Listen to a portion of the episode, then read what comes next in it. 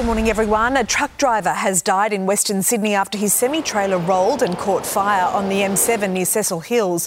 Emergency services were called to the scene overnight, fire crews working quickly to extinguish the blaze. No other vehicles were involved in the crash. Police are urging anyone with dashcam footage to please come forward. Major traffic delays are expected this morning as road repairs continue.